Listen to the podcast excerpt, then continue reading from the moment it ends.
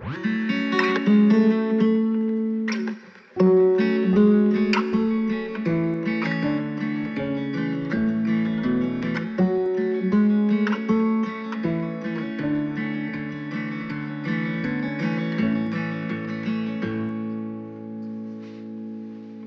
Center Church. Very happy to be with you again as we continue in our series focusing on the parables of Jesus. We are in the last few parables now. And so today we're looking at twin parables, which are foundational. They're valuable in their own right, but they're also foundational for understanding the parable of the prodigal son. And those two parables are the lost sheep and the lost coin. So these are the parables that will receive our focus today. Uh, they are partner parables, um, and Jesus, in fact, often taught in these kinds of partner parables. I've mentioned that in passing in prior messages. And the lost sheep, lost coin parables, this pair is the preeminent example of, of this mode of teaching. These partner parables at once serve to illuminate one another so really, it's one can't be understand understood well without having the the other in mind. But they also, again, are this necessary prelude to the parable of the prodigal son, or the parable of the lost son, which um, which we'll address almost certainly after after the holidays. The two main interlocking themes of this teaching concern divine determination and divine love. So, at a thematic level, we're going to be talking at once about divine determination and divine love. Um, and as has been an ongoing sidebar in this series, uh, we've discussed throughout the wrong readings that are often also anti Jewish readings, ahistorical or anachronistic readings.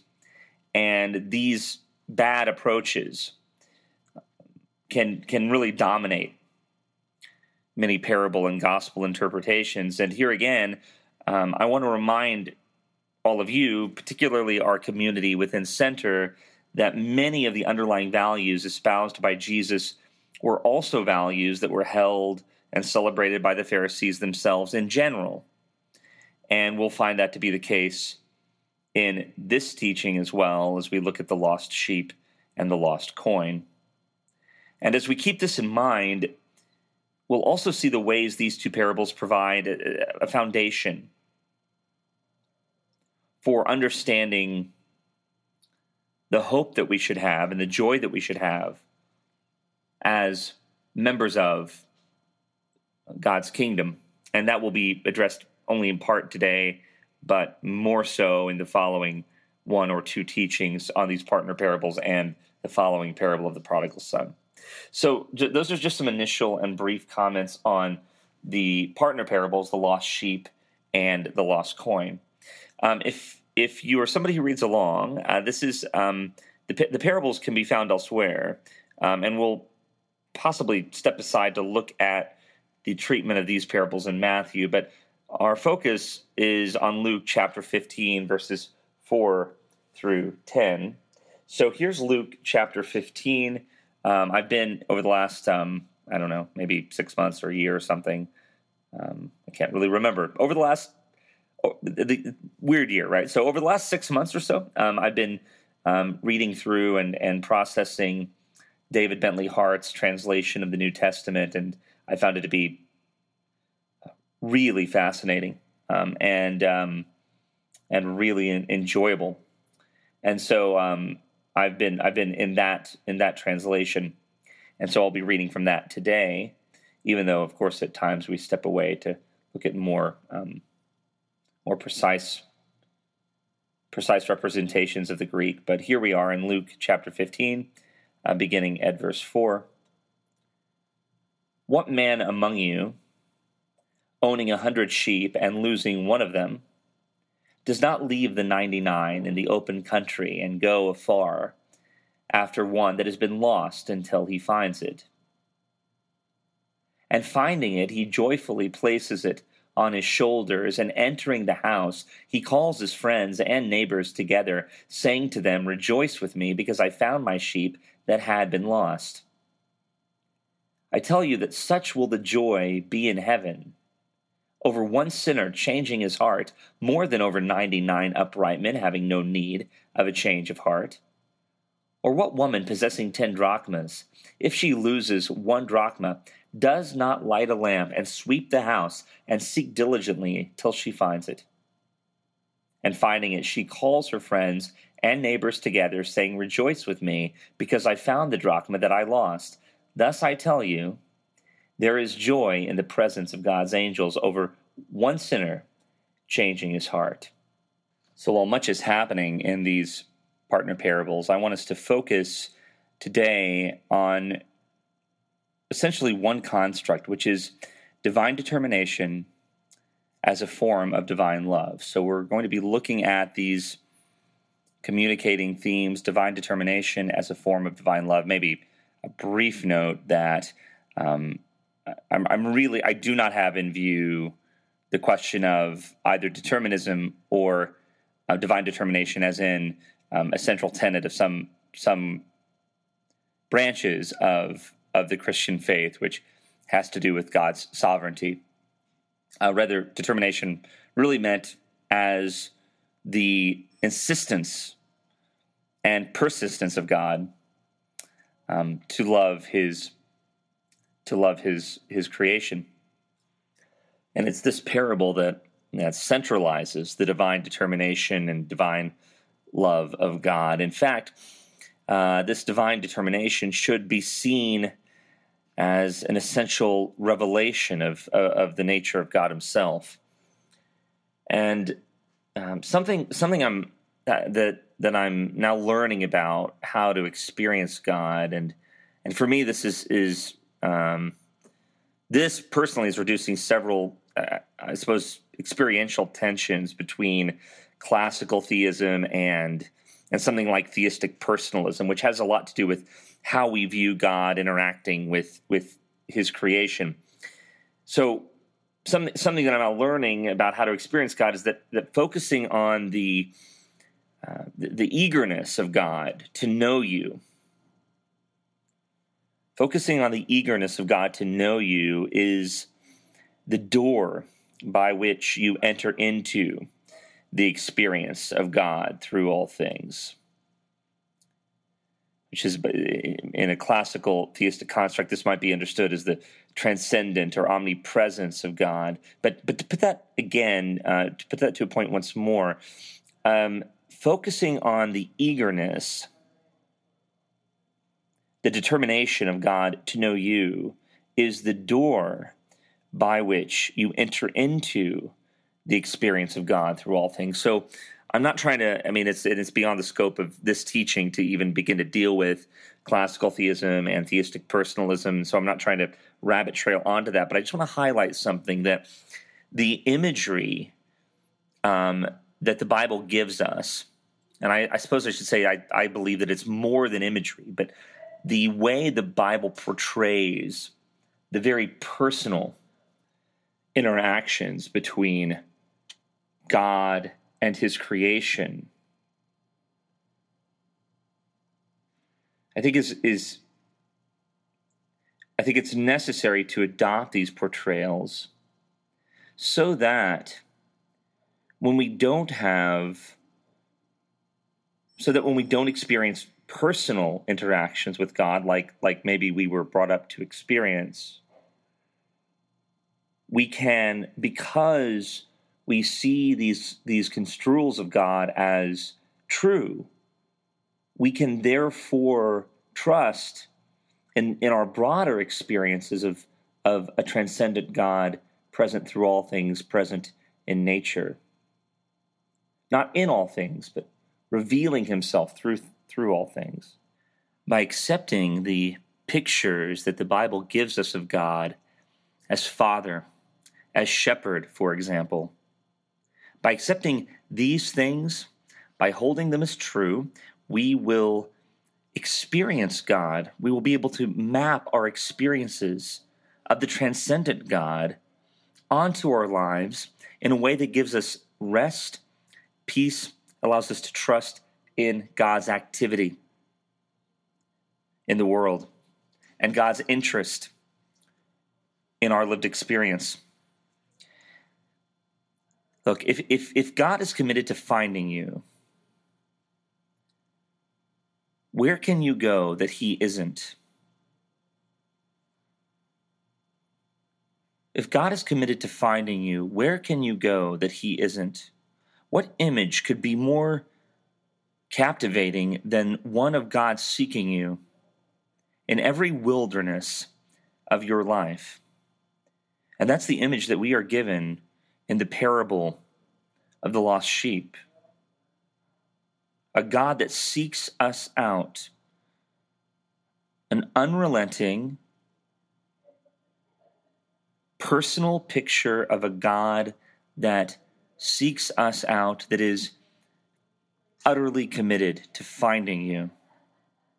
And if it's true that God is committed to finding you, you can be confident that he is with you now. You can you can know, truly, you can know that he is with you now. And and you can know, you can trust that you're not merely reading tea leaves, that you're not merely organizing the experiences of your life to to to fabricate some some fairy tale. It's this personal picture of the of the divine determination of God, which which is is a part and parcel of the divine love of God that gives us rest and hope as we begin to see the transcendent God moving through all parts of our life. And the, the partner parables are useful here. There's there's an intentional distance between this likely wealthy shepherd, a shepherd who has something like 100 sheep, a flock of 100 sheep, going out to find the single sheep, and the likely poor woman seeking out a single drachma in her home. God is like both of these, or uh, God looks like both of these. The shepherd likely leaves the sheep with under shepherds. Uh, those hired to keep up with a, a large flock, or, and maybe less likely, but certainly I think a more compelling way of thinking about this parable is that there are no sheep to leave behind because and this is the you know some of the cleverness of Jesus the righteous who need no repentance the 99 uh, do not exist in the first place.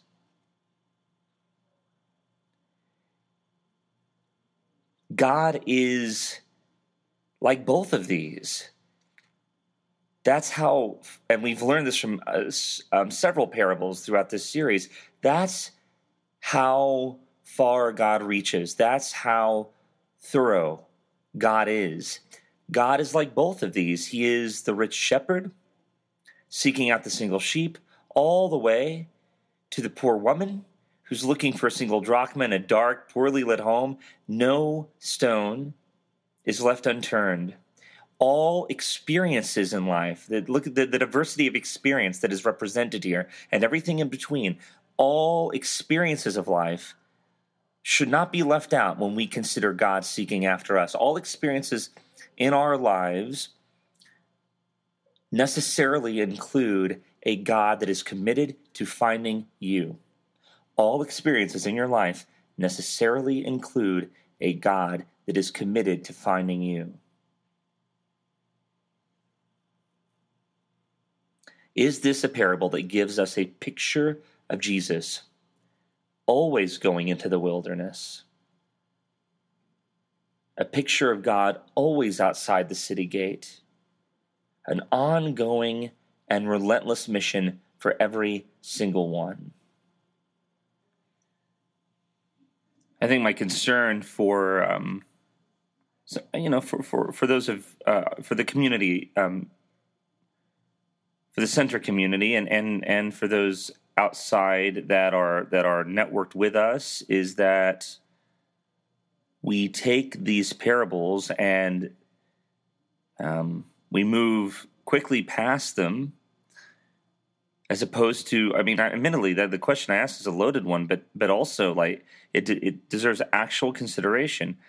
Is this a parable that gives us a picture of, of jesus always going into the wilderness of god's ongoing and relentless mission for every single one and i'm not trying to say i'm not i'm not making commentary at this moment about salvation about eschatology I'm really, I'm simply observing the parable itself and how seriously are we willing to take it? How much are we willing to receive it? Um, so, um, Capon calls this, referring to the lost sheep, the lost coin, the paradox of lostness. This is from um, from his, one of his books. He implies, it seems to me, that even if all 100 sheep should get lost, it will not be a problem for this bizarrely good shepherd because he is first and foremost in the business of finding the lost, not of making a messianic buck off the unstrayed. Give him a world with a hundred out of every hundred souls lost. Give him, in other words, the worldful of losers that is the only real world we have. And it will do just fine. Lostness is exactly his cup of tea. Accepting this, affirming it, having faith in it as true, this, this divine determination, this form of God's divine love is a way, again, by which a way by which we experience the presence of God's Spirit because we're affirming the nature of who God is. And it puts many of you, in some ways, in a difficult position. If you're slightly analytical, it isn't necessarily that you're a skeptic to these things, even though some of you might be. Rather, it's a genuine question that I know many of you have asked. You know, what, what exactly does this mean? What does it feel like to believe this? A God determined in this way to reach to reach the sheep should I should I uh, at what level, at what register should I expect to encounter a God like this? And what I'm trying to what I'm trying to tell you that this the thing this parable gives us is that before you expect to encounter a God like this, there has to be um, even even the smallest kernel of a faith commitment that God is in fact like this, and then you begin to see God at work if you're skeptical to this, if you're if if at a at a level of of um, analysis, you say, well, you know, essentially what you're doing is you're just you're choosing to organize the data in a way that allows you to see the thing that you want to see. What I'm trying to communicate here is that all of us will always be organizing our experiences to construct some kind of narrative. So the idea that as humans we get away from this is ludicrous, and the idea that as people we are somehow un we can we can turn off the faith mechanism is also I, I reject that as well. Both the materialist view and the theistic view require faith commitments. What Christianity offers is a portrait, a picture of God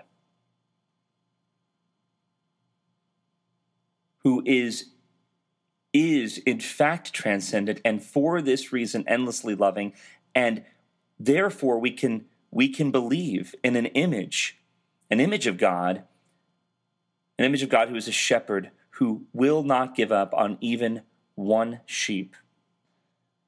This is the end of Psalm 119 um, beginning at verse 169 May my cry come before you, Lord. Give me understanding according to your word. May my supplication come before you. Deliver me according to your promise.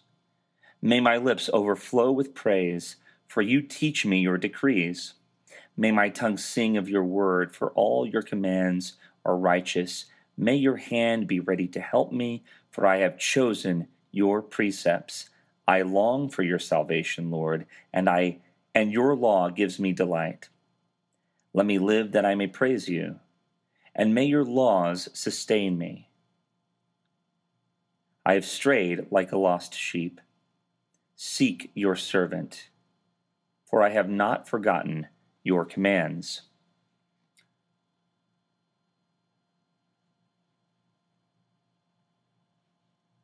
Young references a midrash um, uh, on, on Psalm 119, uh, quoting uh, Rabbi Judah, uh, who says this As things go in the world, when a sheep strays from the flock, or an ox strays from the pasture, who seeks whom? The sheep or the shepherd?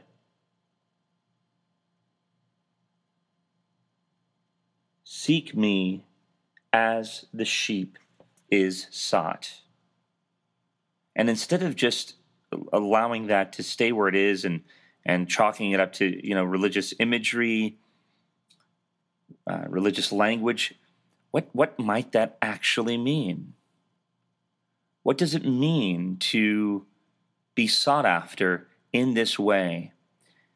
It means that order is brought to our interior lives.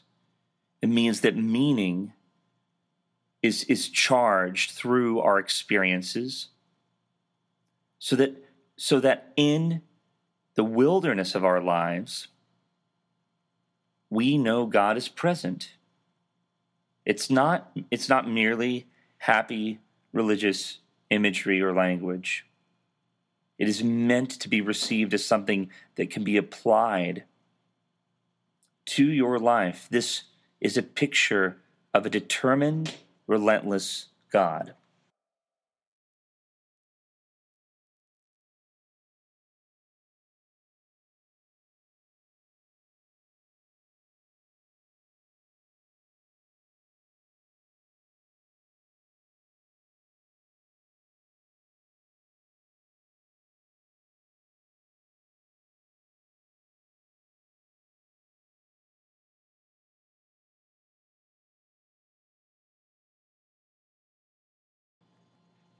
Know, how much agency really does the sheep or the coin have? Seek your heart and mind and make a faith commitment. In other words, believe that God cares about you in this kind of way. His determination to reach you is as profound as him entering into the wilderness, entering into flesh, entering into death. First, we must receive God's divine love. First, we must realize God's divine determination for each sheep. It is only then that we find the fortitude to do the work that He has put in front of us to do. So, where is the provocation in this? Where's the challenge? Um, we know that that is a certainty in the parables of Jesus. Um, as we think about divine determination, as we think about this as a form of God's love, we have to ask what this means for the follower of Christ, for for those of us who, who want to imitate Jesus. Um, and I, I, think that's where the challenge um, shows up. God has arranged a, a universe where his determination is, in fact, enacted in part through his people, through his family. What this means is, as O'Connor says, we have to cherish the world at the same time we endure it. We have to, we have to we have to cherish the world at the same time we endure it. The divine joy of God, the divine love of God, is shared with us in this unexpected way. Here's Flannery O'Connor um, from um, her letters in The Habit of Being. The only thing that makes the church endurable is that it is somehow the body of Christ and that on this we are fed. How many times have some of you thought that? It seems to be a fact that you have to suffer as much from the church as for it. But if you believe in the divinity of Christ, you have to cherish the world at the same time that you struggle to endure it. For us to have, and this is this is what I mean. I've brought this up over the last year, particularly, or the last year and a half with with Center. I want us to be the kind of community that is is rooted in our faith and mature in our commitment to Christ so that we weather the suffering and the hard work and the exhaustion and the frustrations that are in front of us. You'll cherish the world if you believe that through it, God is speaking, that through it, God is loving you and forming you, that through it, God's divine determination is made manifest. You will cherish the world, but you will also suffer it because for all of that, we are also provoked, called to take on Christ's suffering, to take up the cross, and to represent God, to represent his divine determination in the world in which we live. These partner parables present to us the theme of divine determination as a form of divine love. And uh, this theme leads to um, the two points that I have um, for, for the teaching today. Again, remember God God's divine determination is is something that we are to enjoy, but it is also something that is enacted through us. And these two points are, are really sourced from Levine's work on, on these parables. Number one, notice what is missing. And number two, notice who is missing. Notice what is missing, and notice who is missing. Um, let's let's start with the Shema and take a moment on um, on the Shema. Hear, O Israel, the Lord is our God, the Lord alone. You shall love the Lord your God with all your heart, and with all your soul, and with all your might. Keep these words that I am commanding you today in your heart. Recite them to your children and talk about them when you are at home and when you are away. When you lie down and when you rise, bind them as a sign on your hand, fix them as an emblem on your forehead, and write them on the doorposts of your house and on your gates. Notice who is missing and notice what is missing. We are to love the Lord our God with all of our being. And this provocation means that you look at the world around you and you express the Spirit, through you, expresses God's divine determination to speak truth into the world, to bring about the kingdom. This year, for some of you, the greatest assault has been on your commitment to the work, the interesting work that God has put in front of you. There are words that have not been spoken that you need to speak. There's, there's music that has not been made that, that, that has been put before you to do. There's, there's work that's not been done. We believe that the that kingdom building is, is this restoration project. And it means that all of the work that God puts before you is a part of his divine plan and an expression of his divine love. And and it looks it's it's quite varied the way it looks from one individual to another. But the work that you you notice you may not know exactly what it is and that's again the difference between you know the worker and the architect but you notice that there is something missing. And so you and so you show up every day and you're engaging in the good work to, to bring about God's kingdom order Notice what is missing. Notice who is missing. Think about Leviticus 23, um, that, that um, ancient Israelites were called to leave the corners of their fields for the poor. Who is not being taken care of? Who is not being included? Who is not being considered? Notice what is missing. Notice who is missing. By the way, interestingly, um, and, and, there's there's there's much that could really be said about this, but the Greek word that is used to describe the wandering sheep is primarily one that communicates deceit or deception. And this is also a sort of care and and and and a form of love that we should extend to others.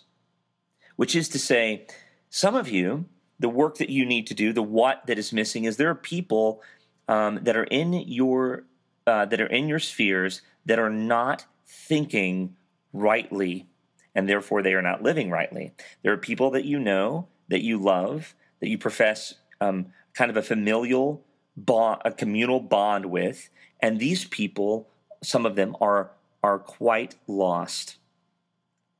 And of course, even though they're you know they're present with you, they are missing. It's really interesting that the you know I don't we I suppose we can make too much of it, but it's interesting to note that the sheep this is this is the idea that the sheep is is somehow is somehow deceived, which is you know kind of unusual to extend the parable in that way but it's you know it's it's uncomfortable to sit down with people and try to i mean frankly encourage them into right-headed thinking about what is going on in their lives. It can be done in humility. It can be done in love. It sometimes will lead to conflict and that is a part of our role in being um, a, in being the family of god. And of course it, it, it often is more it's more nuanced than simply sitting down with somebody and and and reading off a list of grievances or concerns and and ending a conversation. Um, it probably goes without saying that I'm not saying that, but it but this does call this this divine determination. Our role in God's divine determination as an outworking of His love does call for us to be engaged at that level. It, it does it, it, it calls for us to recommit ourselves to the principle that thinking rightly leads to living rightly. Um, this is from Young, again from Young, who Young quotes uh, a midrashic text, and I'm, I'm, just going to read it to you. This is um, the Good Shepherd parable featuring Moses. Really interesting, uh, some of the takeaways in this. The Holy One tested Moses by means of the flock, as our rabbis explained. When Moses, our teacher, was tending to Jethro's flock in the wilderness, a lamb scampered off, and Moses followed it until it approached a shelter under a rock. As the lamb reached the shelter, it came upon a pool of water and stopped to drink. When Moses caught up with it, he said, I did not know that you ran away because you were thirsty. Now you must be tired. So he hoisted the lamb on his shoulder and started walking back with it. The Holy One then said, Because you showed such compassion in tending the flock of a mortal as you live, you shall become the shepherd of Israel, the flock that is mine. Real compassion, this determination that is an outworking of, of God's divine love, real compassion requires appropriate knowledge. Real compassion requires wisdom. This is not merely about you being in right standing because you've said everything that needs to be said. It's it should it, we should treat our interactions our interactions with one another with all of the nuance and care and consideration that we bring to the the other vocations that God has put in front of us.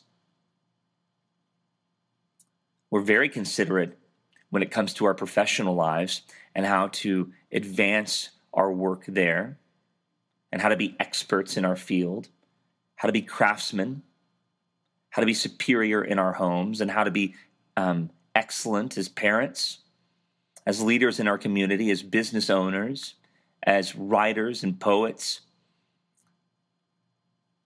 as artists of all kind all kinds. We're incredibly intentional about that, and we see it as the as the um, Um, we see it as an art form, and because it is. And we see it as delicate because it matters. And we're determined and we, we feel God at work in it. Equally, when we are communicating with one another, we need to bring we need to bring a level of interest to that that is more than casual, and we need to take one another seriously because we we have to be provoked to engage in this determined. Um, we have to have a determined heart. In both the what and the who, we have to be people of God who are seriously committed to seeing wholeness in the world in which we live. Uh, a final quote uh, from Levine. Here she is offering context to uh, these parables. If one has five sheep, noting only four on the hillside would be easy to do. It is less easy, perhaps impossible, to notice one missing out of 100. Most people, expecting a hundred coins in a jar or daisies in a field, could not spot one missing without not only counting, but also organizing into rows. One out of a hundred is easy to overlook, but as soon as the owner recognizes his loss, he takes whatever steps are needed in order to bring the group to wholeness. Even a missing 1% must be noticed. And if he can notice the missing one and diligently seek to find it, he reminds listeners that perhaps they have lost something or someone as well, but have not noticed it. Before the search can begin, we need to notice what or who is not there. We must take responsibility for one another. A family cannot be at once incomplete and whole. A kingdom cannot be at once incomplete and whole, and you cannot be at once incomplete and whole. It's a reasonable question to ask how far should we take this principle? How far in the craft, in the work, how far uh, with, with those people that God has put into my life, how far would you expect me to go? And in the parable, um, I think we are given the answer. Well, Center Church, I think we have this is a Christmas miracle. I mean, we're under 40 minutes. Two parables, the Shema, uh, Leviticus 13, Psalm 119, a midrash on Moses, Flannery O'Connor, in under 40 minutes. I hope you have a wonderful week. We'll talk again next time.